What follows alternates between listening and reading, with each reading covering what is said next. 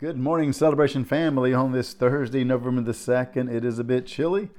Uh, today is going to be cool, but hopefully by the weekend we're going to warm back up and have some wonderful weather. So uh, this morning uh, we are in John chapter 12 as we continue through this chapter of John's Gospel. We pick up our reading really halfway through verse 36, but mainly 37 and moving forward from there. So hear the word of the Lord this morning. When Jesus had said these things, he departed and hid himself from them.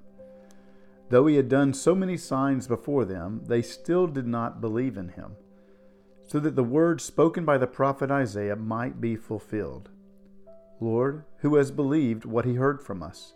And to whom has the arm of the Lord been revealed? Therefore they could not believe.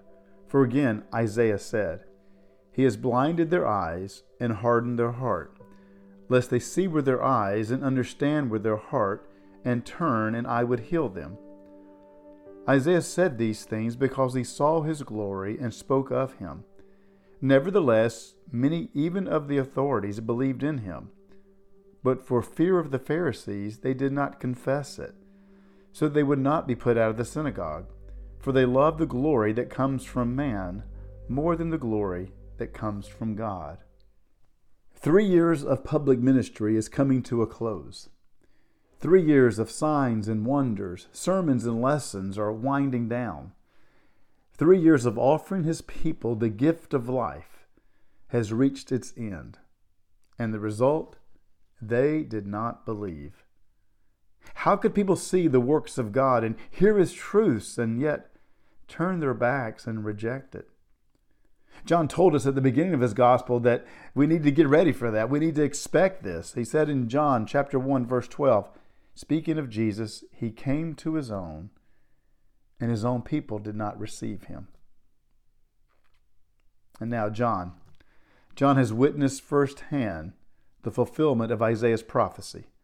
Blind eyes and hardened hearts. People have brushed right up next to God's anointed and yet they have not a clue. Even those who saw him, really saw him and believed, they were not willing to step out of the shadows and into the light. That step would alert others to their change in beliefs, their choice to live a different way of life. That step would bring resistance and loss of life as they had always known it. The risk is too much, so they backed away. They loved the darkness more than the light. They cling to their way of life rather than head down a new path, a, a new adventure with Jesus. As John writes these words, he reminisces about the masses who rejected Jesus when he walked on this earth. Now, now decades later, John and his community of faith still experience the vast number of men and women who turned their back on the gospel. They would rather have the glory that comes from man than the glory that comes from God. Listen again to these heartbreaking words that John shares as he thinks about the result of Jesus' ministry and so many who heard him, saw him, experienced him, and yet rejected him. Looking for a Messiah, they missed God's anointed. Reading again in John chapter 12, verse 37 and following. When Jesus had said these things, he departed and hid himself from them. And though he had done so many signs before them, they still did not believe in him, so that the word spoken by the prophet Isaiah might be fulfilled Lord, who has believed what he heard from us? And to whom has the arm of the Lord been revealed? Therefore they could not believe. For again Isaiah said, He has blinded their eyes and hardened their heart lest they see with their eyes and understand with their heart and turn, and I would heal them. Isaiah said these things because he saw his glory and spoke of him. Nevertheless, many, many even of the authorities believed in him, but for fear of the Pharisees, they did not confess it, so they would not be put out of the synagogue. For they loved the glory that comes from man more than the glory that comes from God.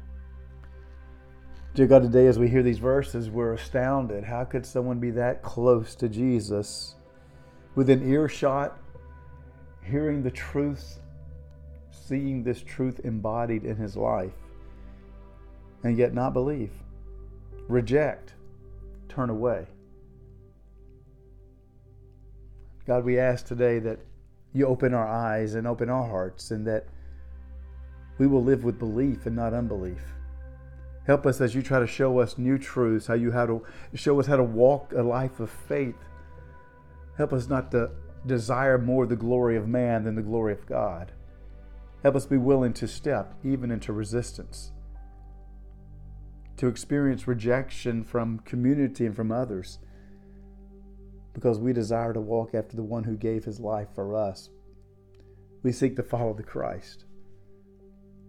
Oh Lord, help today that we not have unbelief. Open us up, Lord, to your truths. Guide us in your way, and with all humility, may we step forward and follow. In Jesus' name, amen.